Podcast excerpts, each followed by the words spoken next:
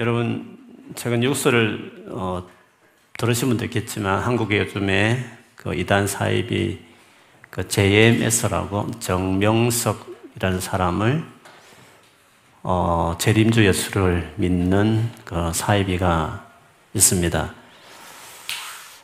제가 캠퍼스 다닐 때도 어, 위장 동아리로 들어와서 어, 그런 이단이었는데 우리 후배 자매가 거기 모르고 들어갔다가 나중에 설득해서 나오게 하고 했던 뭐 그런 옛날 기억도 있고 그 JMS 리더 중에 한 명이 자매가 저를 만나서 뭔가 자기 나름대로 교회를 가지고 만났던 그 기억도 있습니다. 근데 이번에 이제 그 문제가 되어서 그 넷플릭스로 다큐멘터리 형식으로 영화도 나오기도 해서 제가 짧지만 그 영상을 한번 쭉 봤습니다. 보면서 너무 마음이 상하고 너무 화가 나고 막 그렇게 했습니다. 그 70대 노인네의 성적 놀이개가 되어 있는 그 젊은 여성들의 그 실체를 낱낱이 보여주면서 어, 그 젊은 아이들이 실제 성적 놀이게 하는 그 현장에 그 자리에서도 지옥 가면 안 된다라는 두려움 때문에 그대로 당하고 있는 또 그렇게 나중에 고백했던 그 이야기를 들으면서 어떻게 저는 어이없는 일이 있나 이런 생각에 대해서 참 많이 속상했습니다. 근데 그 영상 중에 그 정명석 씨가 어, 나름대로 이렇게 가르치는 어떤 그 성경을 가르치는 장면이 나와요.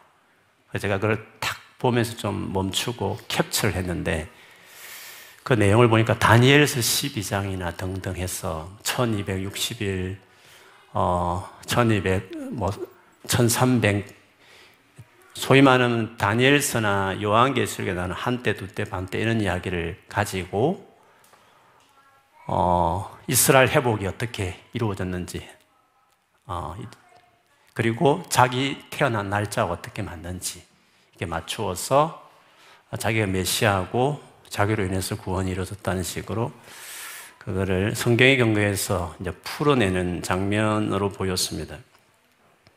전형적인 그 세대주의 종말론, 어, 종말론의 타임 테이블을 만들려고 하는 것입니다. 시기를 계속 이렇게 계산하려고 하는 거죠. 그게 이제 요한계시록과 다니엘서의 숫자로 1260일,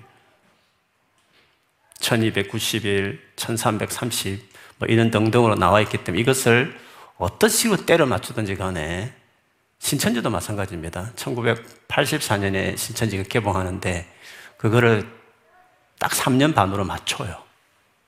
그래서 자기 아들 안에 이제 구원이 이루어졌다 이렇게 이야기를 하죠.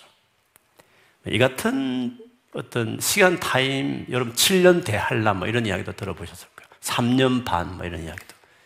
네, 그것들이 다 어, 묵시문학이라고 말하는 요한계시록이나 어, 다니엘서를 너무 문자 그대로 이제 풀면서 그거를 인위적으로 자기 단체와 그 교주에 맞춰버리기 시작해버리면 그리고 그것이 구원과 관련되어 있다고 이야기하기 시작해버리면 이성이 마비되어서 절대적으로 이제 그것들을 따르게 되는 일들이 나오게 되는 것입니다.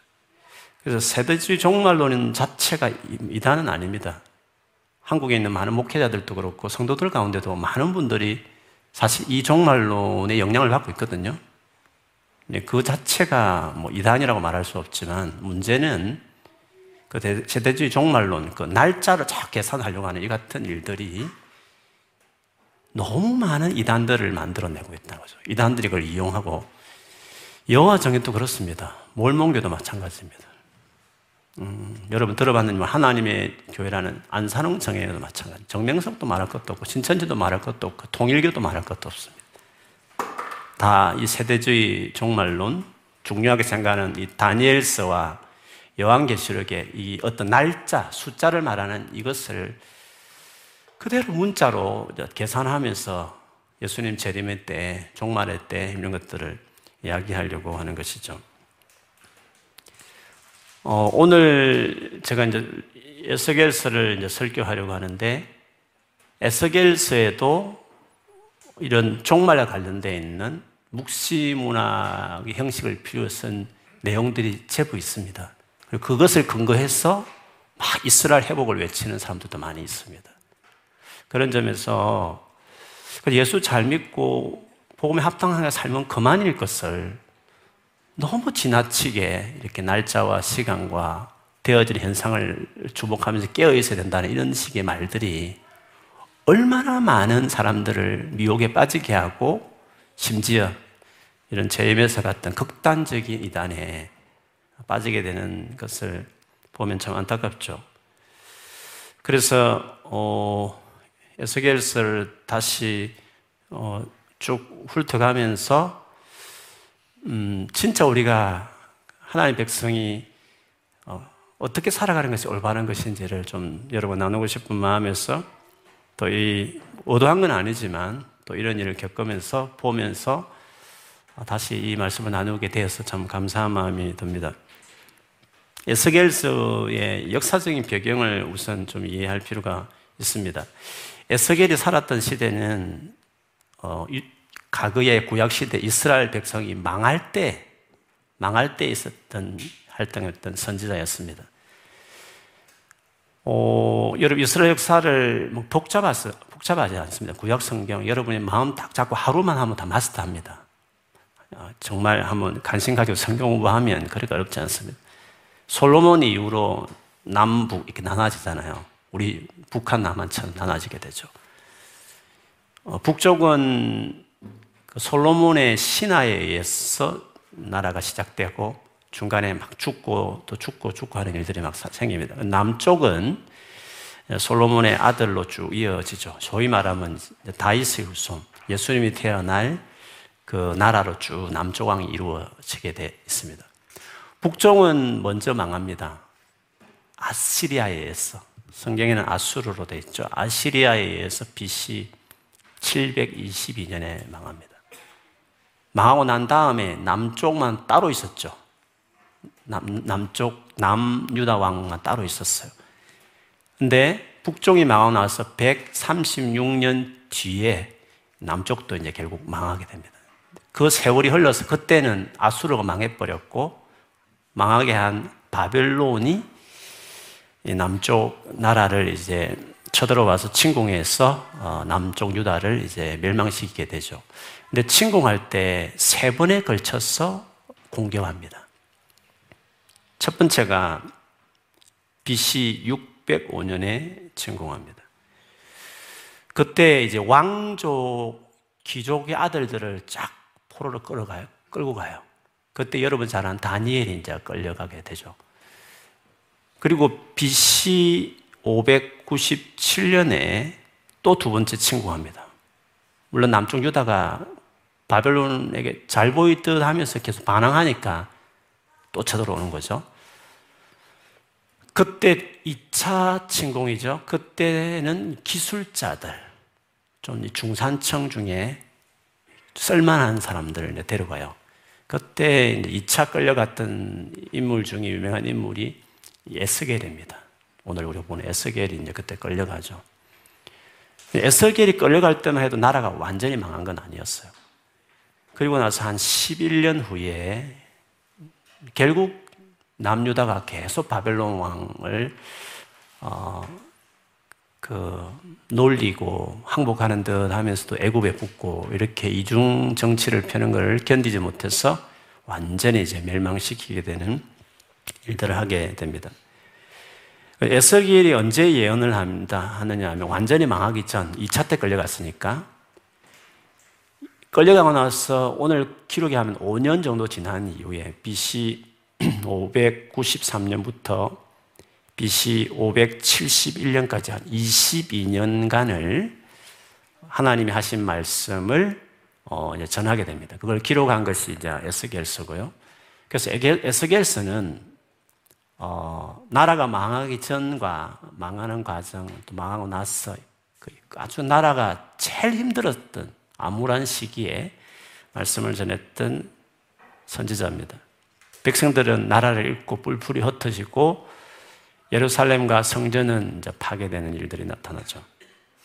근데 에스겔서를 읽어보면 마지막은 소망의 메시지로 끝냅니다.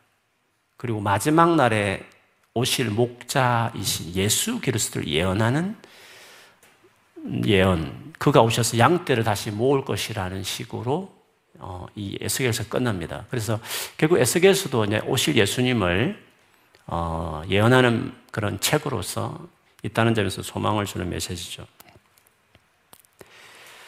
어, 에스겔서를 읽어보면 나중에 자세히 보겠지만 어, 많은 내용을 이제 망할 것이라는 설마 망하겠나 아니면 망한다고 하는 경고를 한 내용이 많고요. 그 다음에 이제 주변의 이방 그 열국들, 이스라엘 백성을 망하는 걸 보면서 고소하고 생각했던 이방 열국을 주변 열국에 향한 경고의 메시지를 에스겔이 해요. 그러니까 경고 메시지 중에 하나는 예루살렘이고 하나는 이제 주반 열국이죠.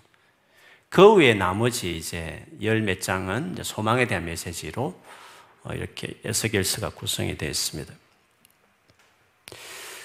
우리가 지금 에스겔서에서 제일 먼저 보고 싶은 것은 에스겔서 1장 1절부터 3장 21절까지의 중요한 내용인데 여기서는 에스겔이 선지자로 부름을 받는 내용입니다. 오늘은 이제 우리 1장만 보지만 1장이 이제 3장 21절 중에 한 부분이죠.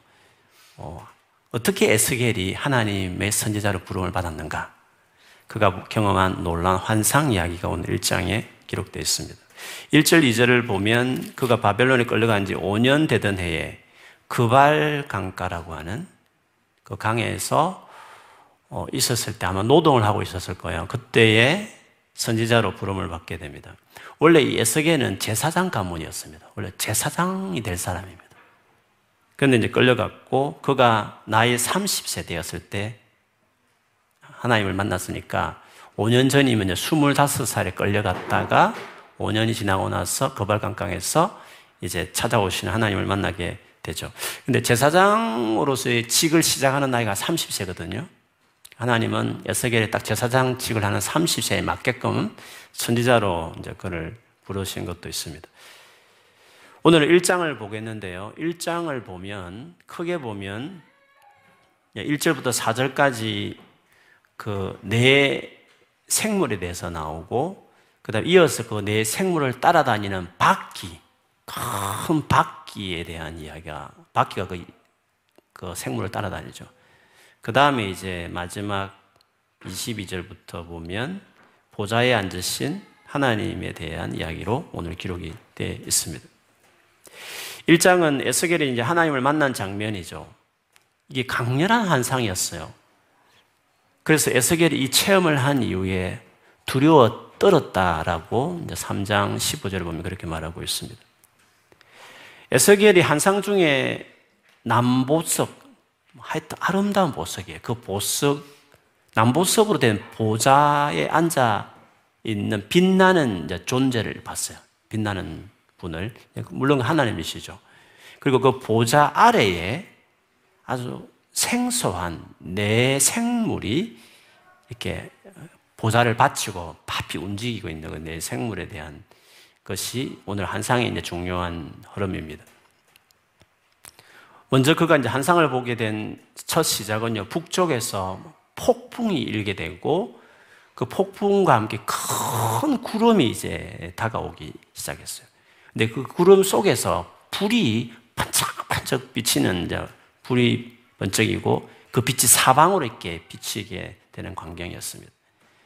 그 반짝거리는 불을 유심히 보니까 거기에 용광로에서 그, 그 뜨거운 그 붉은 그 용광로에서 있는 쇳덩어리 같은 음, 그런 어, 붉은 빛을 내는 것이 이제 보였습니다. 근데 그 불 속에 이제 먼저 주목했던 것이 내 생물을 이제 보게 된 것이었죠. 내 생물을 처음 봤을 땐 사람의 모양이었는데 그 사람의 모양으로 한 모양 같은데 얼굴을 자세히 보니까 어, 아, 정면, 오른쪽, 왼쪽, 뒤쪽으로 네, 네 개의 얼굴을 하고 있는 생물이었습니다. 날개는 이제 한 쌍씩 한 쌍에 두 쌍으로 된 두 날개를 가지고 있었습니다. 이 네 개의 얼굴은 이제 사람, 뭐 사자, 소, 독수리 이런 네 개의 얼굴을 하고 있었는데요. 뭐 이것을 가지고 여러 가지 말이 있습니다. 하나님의 속성에 대한 이야기를 많이 합니다. 뭐 예를 들면 용명, 지혜, 민첩한 순종 뭐 이런 등등으로 이제 말을 많이 풀죠.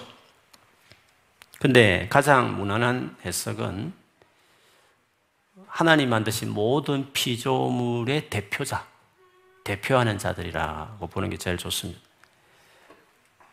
사람이, 사람은 모든 피조물의 어뜸이고요. 사자는 동물의 왕이고, 소는 가축의 대표자고, 독수리는 공중을 나는 새의 우두물이라고 이야기할 수 있습니다. 모든 피조물의 대표자. 하나님은 그 피조물 만드신 분으로서, 어, 그들 위에 계신 분이시죠. 근데 이 네 생물은 요한계시록에도 등장하지만 천사들을 말합니다. 그리고 천사 중에서 높은 그룹의 이제 천사들을 어, 보여주는 것입니다. 그들은 번개처럼 움직였습니다. 그리고 그 뒤를 둥글고 빛이 나고 큰, 어, 그, 바퀴가 따라다니는 것입니다. 그리고 바퀴에 눈들이 다 이렇게 박혀 있었습니다. 어디를 가든지 그, 그것들이 따라다녔죠. 그리고 그 내 생물이 내는 그 소리는 커다란 함성같이 들렸습니다. 어, 이내 생물의 모습이 너무나 위험스러운 모습으로 이제 그려지고 있습니다. 그런데요, 이 내 생물은 하나님의 보좌를 수행하는 존재에 지나지 않았습니다. 그러니까 하나님 보좌 밑에 이제 있었던 것이었으니까요. 수행을 봐도 이렇게 경외감이 들 정도로 두려운 존재였다면 그들이 바치고 있는, 모시고 있는 보좌에 앉으신 얼마나 두렵겠냐라는 그것을 보여주기 위해서 먼저 보좌를 바치고 있는 자들을 먼저 말하고 그 다음에 실제로 이제 에스겔을 만나실, 만나셔서 사명을 주실 하나님을 22절부터 28절까지 이야기하고 있습니다. 하나님의 그 모습을 자세히 보면 그 그룹들, 천사들 위에 수정처럼 맑은 수정 같은 이 하늘이 쫙 그 위에 어, 내 생물 위에 이제 하늘이 쫙 있고 그 위에 이제 남보석 보석으로 된 보좌가 있었습니다. 그 보좌에 붉은 빛을 발하는 사람 같은 모양이 계신 분이 계셨습니다. 그 빛은 무지개와 같아 보였습니다. 어, 그거는 에스겔이 본 하나님의 영광이라고 말할 수 있습니다. 그런데 이 에스겔이 본 환상은요, 사도 요한이 복음을 전하다가 밤모섬에서 그것도 노동을 하고 있었죠. 강제 노동을 하고 있는 그때에 그가 보았던 하나님의 모습과 너무 흡사합니다.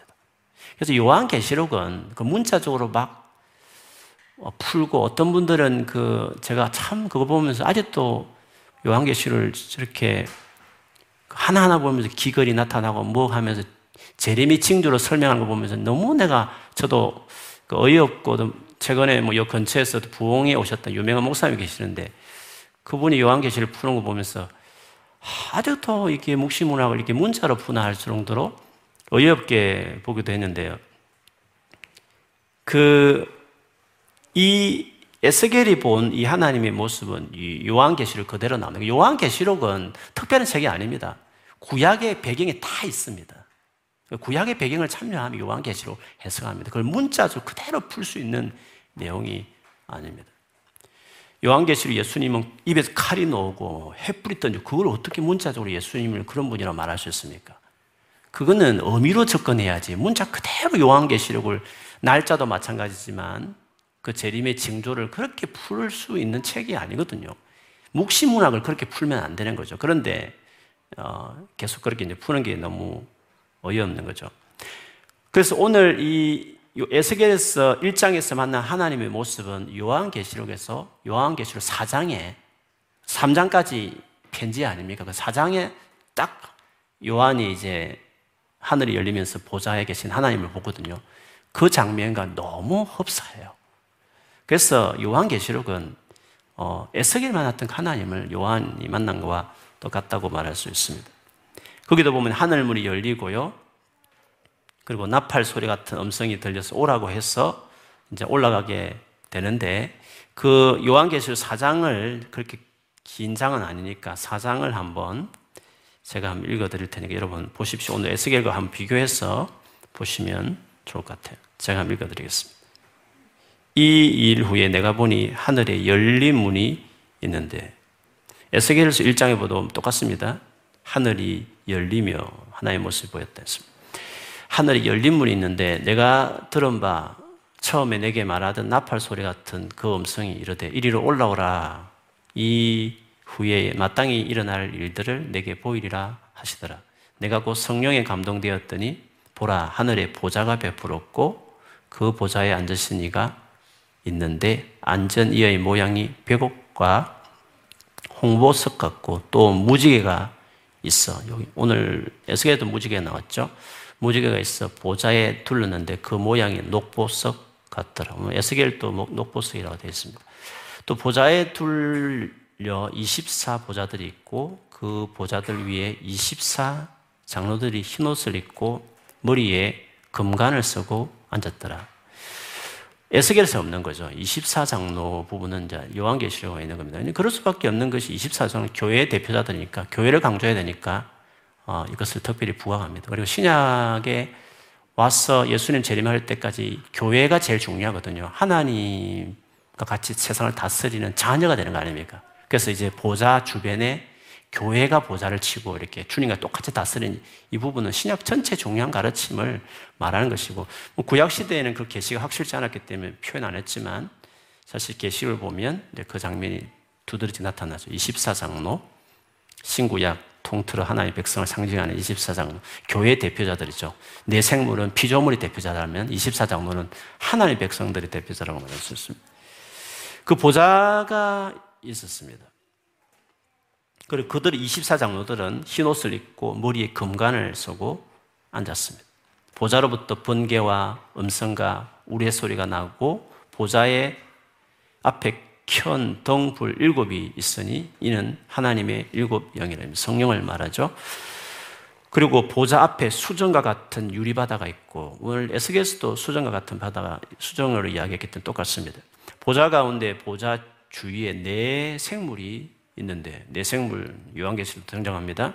앞뒤에 눈들이 가득하더라. 계시록 이렇게 말했고 에스겔은 바퀴에 있는 많은 눈으로 설명했습니다. 좀 다른 차이가 있죠. 그 첫째 생물은 사자 같고 사자 나왔습니다. 둘째 생물은 송아지 같고 소가 나왔고 그 셋째 생물은 얼굴이 사람 같고 사람 모양 나왔고 그 넷째 생물은 날아가는 독수리 같은데 네 생물은 각각 여섯 날개를 가졌고 어, 에스겔은 날개가 네 개거든요. 근데 요한계시록은 여섯 개로 나옵니다. 그러니까 묵시문학을 문자 그대로 풀 수 없습니다. 때마다 이렇게 바꾸는 겁니다. 어, 의미를 전달할 뿐이지 문자 그대로 통일을 해야죠. 네시면 네시지, 여섯시면 여섯시지. 바꾸는 이유는 묵시문학에 그 의미가 있는 겁니다. 그 어떤 의미를 전달하는 목적이지 문자 그대로 말할 수 없는 것인데 문자 그대로 풀려고 하는 것이 이제 문제가 되는 거죠. 그리고 요한계시록의 네 생물은 각각입니다. 사람, 독수리 이렇지만 에스겔은 한 그 그룹에 네 가지 같이 있는 겁니다. 한 세트에 네 개가 같이 몰려 있다면 요한계시록 각각 이렇게 나눠져 있는 거죠. 다른 거죠. 그런데 이네 어, 피조물을 그대로 등장시킨다는 것은 동일합니다. 이런 것을 봐서도 묵신의 문화를 그대로 문자로 풀 수 없는 겁니다. 그 의미로 봐야 되는 것입니다.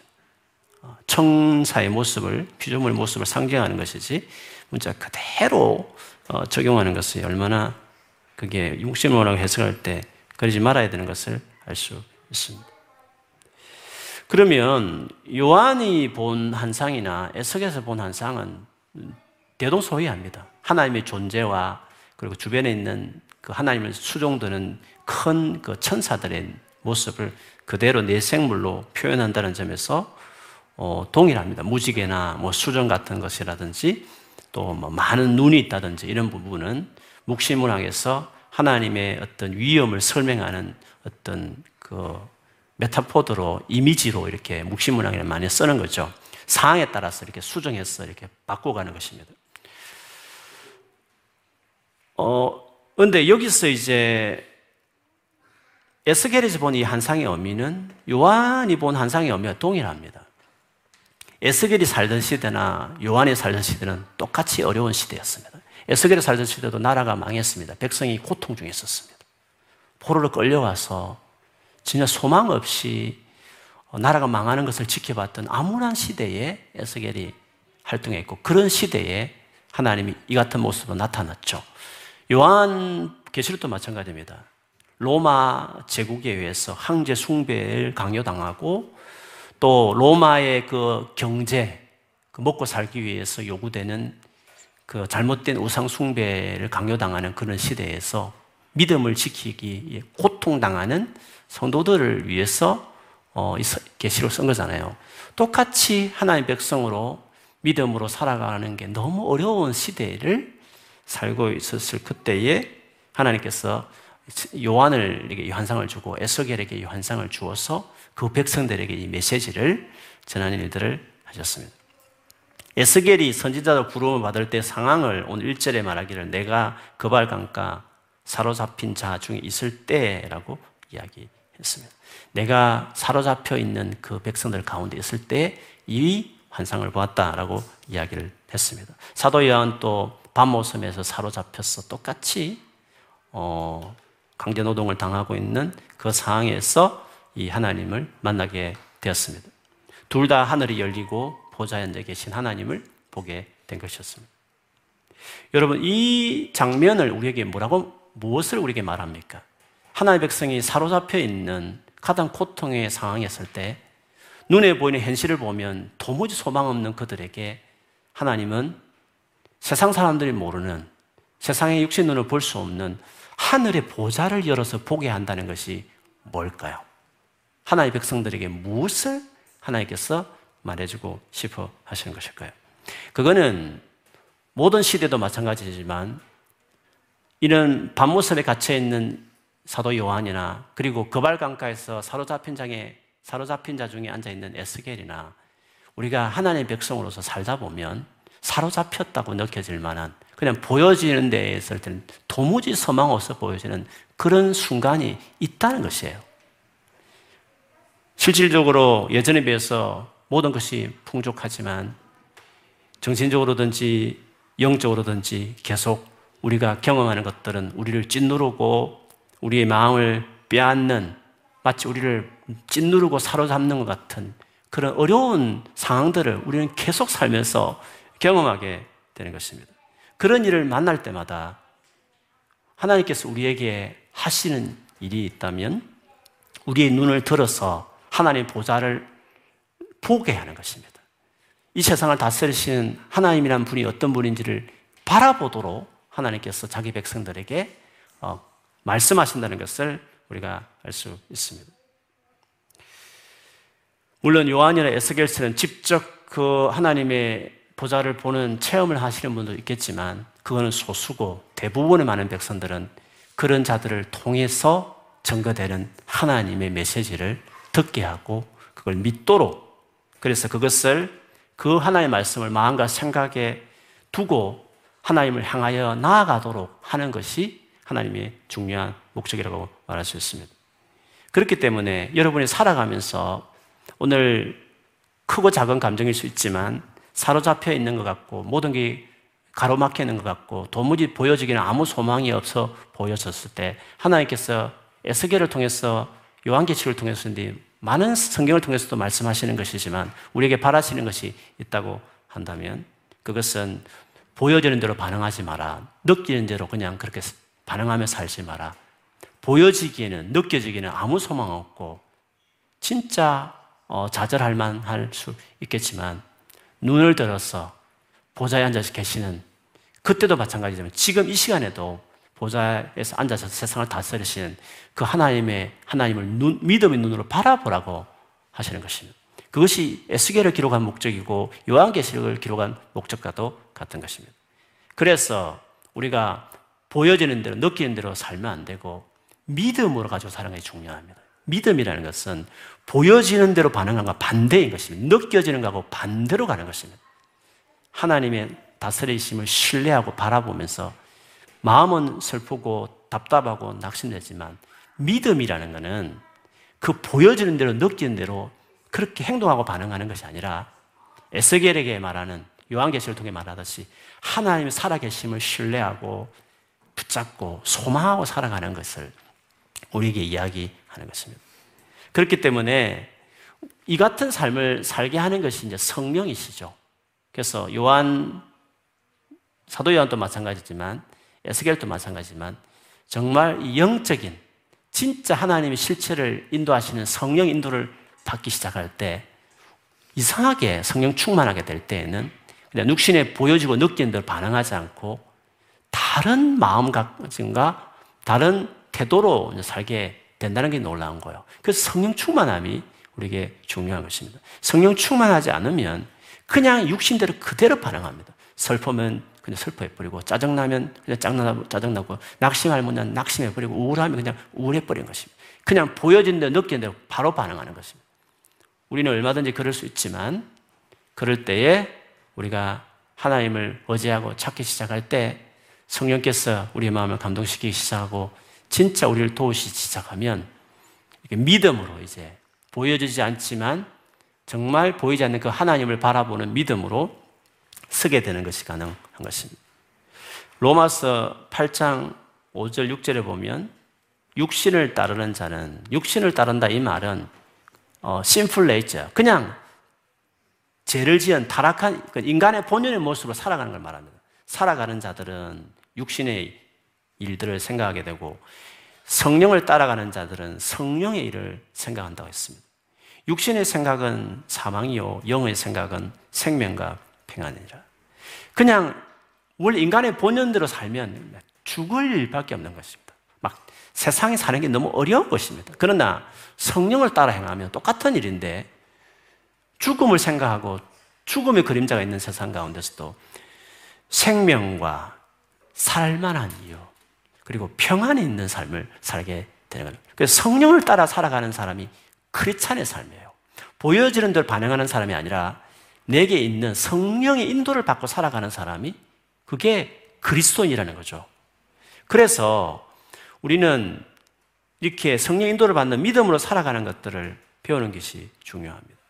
히브리서 11장 1절에도 믿음은 보이지 않는 것들, 바라는 것들을 진짜처럼 실창처럼 여기는 것이 믿음이라고 말했습니다. 요즘 우리가 묵상하는 고린도후서만 봐도 고린도후서 5장 7절에도 우리는 믿음으로 행하고 보는 것으로 행하지 않는다. 우리 믿음으로 행하지 보여지는 대로 살아가는 사람이 아니라고 말했습니다. 4장 18절에도 우리가 주목하는 것은 보이는 것이 아니고 보이지 않는 것이라고 고백했습니다. 이것을 믿음이라고 이야기하는 것이죠. 그래서 실제 당면한 많은 어려움의 순간과 상황을 이겨내게 하는 것은 믿음인 것입니다. 그래서 믿음이란 것은 그냥 은혜스러운 CCM 들으면서 신앙서적 읽으면서 아 좋다 그게 믿음이 아닌 것입니다. 실제로 절망하는 상황들 너무 마음이 힘든 상황 가운데서 어떻게 행동해내느냐 그때 어떤 태도를 보이느냐 그게 믿음이지 믿음은 절대 감상적이지 않아요. 상황이 안 좋고 힘들 때 그때 어떻게 결국 그거 행동하느냐? 그게 믿음이라고 말할 수 있는 것이에요. 오늘 에스겔 같은 상황, 사도 요한이 처한 상황 가운데서도 보좌를 보는, 보좌를 바라보는, 그걸 신뢰하는, 그분을 붙들고 살아가는, 그거를, 그거를 믿음이라 이렇게 말한 것입니다. 그 어려움을 당해봐야 믿음이 있는지 없는지 확연하게 드러나게 되는 것입니다. 답답한 일을 상하고 사로잡힌 것처럼 보여지는 상황 가운데서 어떻게 반응하냐를 보면 그가 무엇을 바라보고 있는지를 보면 그가 믿음이 있는지 없는지를 알 수 있는 것입니다. 우리 많은 가운데 믿음이 없는 것을 많이 경험하게 되는 것입니다. 그래서 솔직해야 됩니다. 괜히 믿음 좋은 것처럼 그냥 대단한 것처럼 생각할 것이 아니라 진짜 삶의 어려움을 만났을 때 내가 어떻게 반응하는지를 보여야 되는 것이죠. 정직하게 주님 앞에 서는 게 중요해요. 그래서 진짜 믿음을 키우는 게 중요해요. 믿음을 키운다는 것은 너무너무 중요해요. 그래서 믿음이 있다는 것은 어떤 어려움도 견디게 내게 하는 대단한 능력이라고 이야기할 수 있습니다.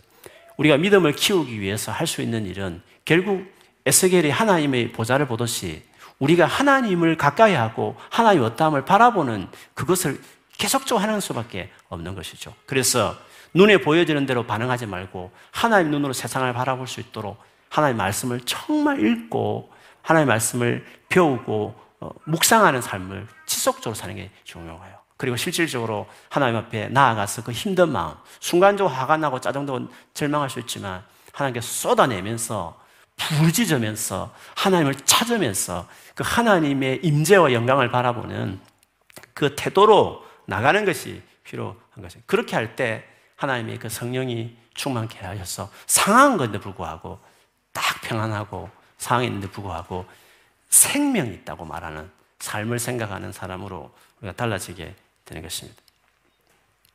그렇기 때문에 여러분 우리가 어려운 일 만났을 때 우리의 이 마음 마음이 힘들고 생각이 복잡하고 마음이 불안하다고 해서 시선을 그 보여지는 그 상황에 짜증나는 그 상황에 힘들게 하는 그 사람에게 그 했던 말에 그 태도에 집중하는 것은 옳지 않은 것입니다. 그거는 전혀 믿음의 태도라고 말할 수 없는 것입니다. 눈을 들어서 하나님을 바라보는 것이 중요합니다. 물론 어려움을 만났을 때 많은 분들이 기도하죠. 그런데 의외로 많은 성도들이 그 어려움에 파묻혀서 기도해요. 그 어려움 속에서 파묻혀서 어, 거기서 나오지 못하고 기도하는 사람들이 많이 있거든요. 객관적으로 딱 나와서 그 문제를 하나님께 맡기고 하나님을 신뢰하고 하나님 계속 부르짖고 이렇게 객관화시켜서 그걸 맡겨야 되는데 거기서 그 속에 들어가서 허우적거리면서 막 그렇게 할 경우가 너무 많이 있는 것이죠. 문제 너머에 계신 그것을 다스리신 하나님을 바라보면서 그 문제를 놓고 막 부르짖고 구해야 되는데 어, 하나님에 대해서 구할 뿐이지 여전히 문제에 그냥 묻혀 있는 경우들이 너무 많이 있습니다. 베드로가 그 폭풍 치는 그 배를 타고 제자를 가, 자기 동료들 같이 가다가 이제 폭풍을 만나게 되잖아요. 그런데 조금 있다가 그 폭풍 위로 걸어오시는 예수님을 이제 베드로가 보잖아요. 근데 베드로가 이상한 요구를 하죠. 주님, 저도 폭풍을 걸을 수 있도록 좀 오라 이렇게 어, 저에게 말씀해 달라고 이렇게 이야기를 합니다. 그거는 의외의 어, 간청이라고 말할 수 있습니다. 빨리 오셔서 그전처럼 이렇게 잔잔케 하면 될 것을 베드로는 왜 어, 자기들로 이렇게 배에서 나와서 그 폭풍을 걸을 수 있도록 주님 해달라고 간청했을까 하는 거죠. 그 폭풍을 걸어오시는 그 예수님의 그 놀라움을 자기도 같이 경험하고 싶어서 그 폭풍 가운데 걸어오는 예수님처럼 자기도 그 영광스러운 예수님의 그, 그 모습에 자기도 참여하고 싶고 그렇게 되고 싶어서 어, 자기도 그렇게 할 수 있도록 간청한 것이었습니다. 주님은 놀랍죠. 오, 오케이 나와 그 배에서 나와 이렇게 하죠. 베드로는 정말 그 주님 말씀을 믿고 어, 여전히 폭풍이 있음에도 불구하고 예수님처럼 폭풍 가운데 걸어가시는 예수님처럼 베드로도 그 폭풍 있는 여전히 있는 가운데 불구하고 배에서 나와서 그 폭풍을 걷기 시작하지 않습니까? 그런데 여러분 잘 알듯이 걷다가 어떻게 됩니까? 그 폭풍에 너무 집중하다 보니까 그냥 쏙 빠지게 되잖아요. 문제를 만났을 때 어, 많이 기도하는데 폭풍을 보면서 기도하는 거예요. 폭풍만 보면서 두려움에서 기도하는 거예요. 근데 예수님 같이 돼야 되는 예수님 같은 믿음이 필요한 것이거든요. 폭풍이 여전히 있지만 폭풍을 지근지근 밟으면서 그 속에서 걸어가는 것을 이야기하는 것이에요. 그 같이 다른 겁니다. 기도해도 다른 것입니다. 많은 사람이 염려 중에 기도하면서 응답받지 못한 이유는 베드로 같이 믿음 없이 어, 기도하는 것이에요. 그냥 두려워서 기도하고 그냥 염려도 기도하고 그것이 끝이에요. 그렇지 아니하고 여전히 있지만 주님이 다스린다는 것을 그 폭풍을 걸어오시는 주님을 바라보고 문제 속에 있지만 그 문제를 밟고 그냥 지나가면서 주님을 바라보는 태도가 아, 중요한 거거든. 그걸 믿음이라고 이야기하는 거예요. 주님이 그래서 폭 빠졌을 때 베드로 보고 왜 의심했냐? 믿음이 없이 왜 그렇게 의심했느냐고 믿음이 적다고 책망하셨잖아요. 믿음이 뭡니까, 여러분? 믿음이. 믿음이 예수님 말씀하시는 예수님이 믿음이 뭡니까?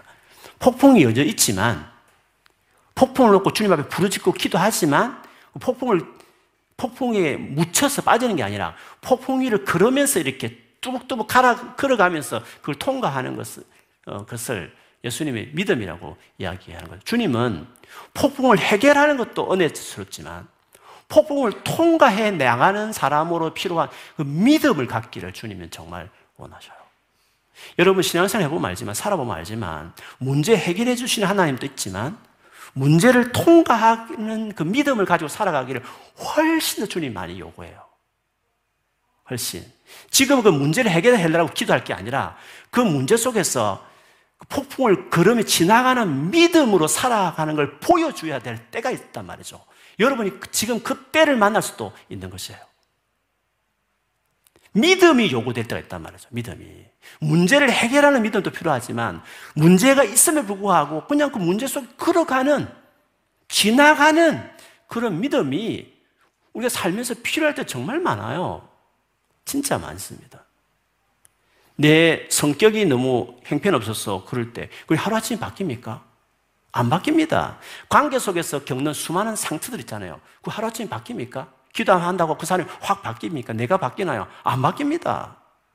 수년을 부부 관계 속에서 아이를 키우면서 혹은 여러분 수많은 관계 속에서 그게 쉽게 바뀝니까? 그 어려움을 그냥 쭉 밟아내면서 받아내면서 가야 될 때가 많다고요. 그때 요구되는 게 뭐냐 하면 믿음이에요. 보여지는 데 반항하지 않고 보이지 않지만 엄연히 보좌에서 다스려 계신 그 하나님을 바라보고 폭풍이 여전히 있지만 폭풍 위를 그냥 걸어다니면서 그 통과해내는 그 믿음이 필요하다는 거죠. 그런데 그 믿음들이 많지 않는 거죠. 안, 해결 안 해주면 여지없이 원망하는 거예요. 낙심하고 계속 두려뜨고 그렇게 하는 거죠. 폭풍 위를 걷는 바로, 바로 그 믿음, 그걸 믿음이라고 말한 거예요. 믿음은 어려움이 여전히 있는 것을 말해요. 있는 가운데서 다른 태도를 보이는 게 믿음이라고 말할 수 있어요. 근데 놀라운 것은 하나님 그 믿음을 주신다는 거예요. 그 믿음을. 빌리포스 4장 11절 에서 13절을 보면요. 바울이 이런 말을 했습니다. 이게 이제 지금 말하고 싶은 믿음의 내용이죠. 내가 궁핍함으로 말하는 것이 아니니라. 어떠한 행편에든지 나는 자족하기를 배웠노니. 나는 비천에 처할 줄도 알고 풍부에 처할 줄도 알아. 모든 일 곧 배부름과 배고픔과 풍부함과 궁핍에도 처할 줄 아는 일체의 비결을 배웠노라. 내게 능력 주시는 자 안에서 내가 모든 것을 할 수 있느니라. 비결을 배웠다 했습니다. 비결 어떤 상황에도 감당해내는 비결이라는 거죠 그게 뭐 믿음이죠 그게 능력이죠. 주님은 그 능력을 우리에게 주시기를 원하신다고 이야기를 했습니다. 폭풍 위를 걷는 믿음을 갖는 여러분 되기를 축복합니다. 지금 어려울 때 그 믿음을 키우세요. 왜 이 문제를 해결하지 않습니까? 왜 이 관계 문제를 풀지 않습니까? 그렇게 하고, 그 괴로워하고 있지 말고, 그 상황 가운데서도 그걸 감당해내면서 그 상황에 찐눌리지 않고 담담하게 그걸 받아내면서 탁 통과하는 그 믿음을 여러분 키우란 말이죠. 진짜 요구되는 거 많습니다. 여러분 한번 결혼을 해보십시오. 그리고 자녀를 키워 보십시오. 수십 년을 그걸 받아내는 그 가슴앓이를 통과하면서 가야 될 일이 얼마나 많은데요. 여러분 직장 생활 해보시고 어느 관계를 맺어보시고 교회 생활도 마찬가지예요. 얼마나 마음 상하게 하는 관계들을 만날 때 많거든요. 그걸 다 받아내야 된단 말이죠. 믿음이 필요하단 말이에요. 근데 주님은 그거를 우리의 기르기를 원하셔요. 또 그것이 있어야 상황도 바꿔낼 수도 있거니와. 근데 너무 상황에 묻히는 거예요. 믿음이 너무 없는 거예요, 믿음이. 믿음이. 에스겔을 찾아오시고 사도 요한을 찾아오셨어. 믿음을 주시고. 그리고 초대교회는 장렬하게 순교하잖아요. 요한계시록 일곱 교회가 그래 바뀌었나요? 요한계시록 메시지를 받고 로마 황제 숭배가 없어지고 다 바뀌었나요? 교회가 다 안전하게 보호받고 다 나왔나요? 아니요. 장렬하게 순교해 가요. 에스겔서는 뭡니까? 그 소망의 메시지 받았대서 그 포로로 끌려갔던 사람들이 회복되고 상황이 바뀌었나요? 아니요. 그럼 에스겔의 메시지는 뭡니까? 상황을 바꾸겠다는 게 아니에요. 당장 바꾸겠다는 게 아니에요. 이 메시지를 듣고 믿음을 가지고 다스리신 하나님의 믿음을 가지고 상황을 밟고 그 시대를 보내라 이런 뜻이에요, 메시지가. 그게 우리에게 너무 많단 말이죠, 그런 메시지들이. 그래서 믿음이 필요해요. 상황이 바뀌지 않도 답답한 상황을 보내도 묵묵하게 흔들리지 않고 감정적으로 생각 흔들리지 않고 쫙 가는 믿음이 우리에게 필요한 것이에요. 그것을 위해서 성경이 우리에게 있는 것이에요. 그 믿음을 가지라고 누차 우리에게 주님께서 말씀을 하시는 거죠. 성령 충만. 성령이 그것을 도와주시는 것이에요. 어려운 일 만났을 때 믿음을 키울 찬스로 여기 있어요. 그 어려움을 좀 잘 받아내요. 그 어려운 관계들을 피하지 말고 수군거리지 말고 따돌리지도 말고 남들에게 그 안 좋은 말 하지도 말고 사랑해내려고 그걸 받아내려고 계속 상처 주는 사람을 관계를 받아내려고 몸부림치면서 계속 쭉 나가요. 믿음을 키우란 말이에요. 믿음을 단단하게 마음을 만들란 말이에요. 그래야 우리 삶을 살아낼 수 있어요. 인생이 얼마나 힘든데요. 주님은 폭풍을 해결하는 주님 만으로 그치지 않고 폭풍을 걸어다니는 그런 사람. 그래서 베드로가 나가겠다니까 너무 기쁜 거죠. 나처럼 네가 폭풍을 밟고 지나가는 믿음의 대열에 네가 참여하겠다고 오케이 오라 이래서 그렇게 부르잖아요. 폭풍을 밟고 지나가는 믿음. 그 믿음을 소유한 사람이 필요한 거죠. 마지막 때는 그런 사람이 필요한 것입니다. 고난을 받아내고 고난에 묻히지 않고 무모하게 그걸 잘 통과해낼 수 있는 믿음의 사람이 필요한 것입니다. 저는 우리 모두가 그런 사람이 되기를 축복합니다. 오늘 이 저녁에 어려움을 스트라이크를 다 감수하고 멀리서 이렇게 오신 많은 분들 계시는데 하나님께 특별히 여러분에게 믿음을 주시고 또 집에서 예배하는 여러분에게도 그런 믿음을 주시기를 주님 이름을 축원합니다. 아멘.